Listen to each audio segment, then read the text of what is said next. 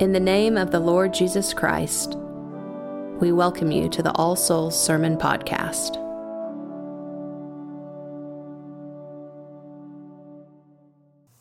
In the name of the Father, and of the Son, and of the Holy Ghost.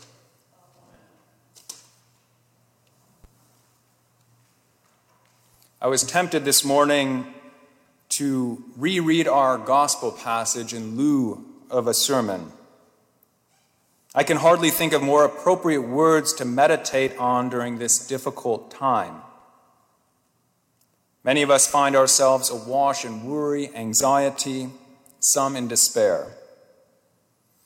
In our passage, Jesus strikes at the heart of each of these temptations. He calls us to place our whole trust in the Creator who has lovingly ordered his creation. Jesus relishes the images he draws from the natural world, and he uses them to bolster our confidence and the Father's ability to care for us, the pinnacle of his creation. If he, God, attires the lily in raiment more glorious than Solomon's royal weavers could even conceive of, then how much more will he care for us who cry out to him as Abba, Father? One writer observes that the entire passage is like a walk through the Garden of Eden by the side of the beautiful Creator, a healing stroll intended to open our eyes and cure the restlessness in our heart by the contemplation of the natural world. A wonderful hymn gets it just right. It reads If the grass of the field is like this, how gloriously shall we be transfigured at the second coming? How splendid our bodies, how spotless our souls. If the Father lovingly orders creation in a way that attends to the delicate needs of a little sparrow, how much greater is his desire to care for his own children who bear his image? Worry, Jesus seems to say, arises when we fail to comprehend God as our Father. Worry would be understandable if we believed in a pantheon of capricious, unpredictable gods like the Gentiles, but we do not. We believe something else entirely Abba, Father. Jesus says, What man of you, if his son asks him for bread, will give him a stone. Or if he asks for a fish, will give him a serpent. If you then, who are evil, know how to give good gifts to your children, how much more will your Father who is in heaven give good things to those who ask him? The Father has a deep desire to care for our needs. Worry comes from a distrust in his loving character and failing to seek his kingdom above all else. Jesus gives us clear guidance on how to defeat worry. He commands us to seek first the kingdom of God and his righteousness. When we love God and his kingdom first and foremost, then everything else in our lives finds its proper place. What once seemed important is demoted and along with it, all the anxiety it generated. A deep love for God will drive out worry. God is a God of peace, and placing Him at the center of our lives allows His peace to permeate our whole being. The prophet Isaiah writes, Thou wilt keep him in perfect peace, whose mind is stayed on thee because he trusteth in thee. Many of us have met people who exude God's peace, and we marvel at how they confront life's hardships and deprivations. Their loving trust in God has so rearranged their concerns that they remain grateful even in the direst circumstances.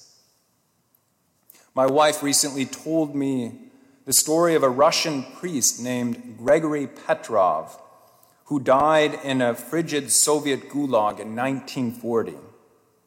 Very little is known about him. They found among his effects a long handwritten hymn. It's now referred to as the Akathist of Thanksgiving. And Orthodox Christians in America often chant the Akathist on Thanksgiving Day. The hymn is an expansive prayer reflecting persistent joy and deep gratitude amidst great suffering.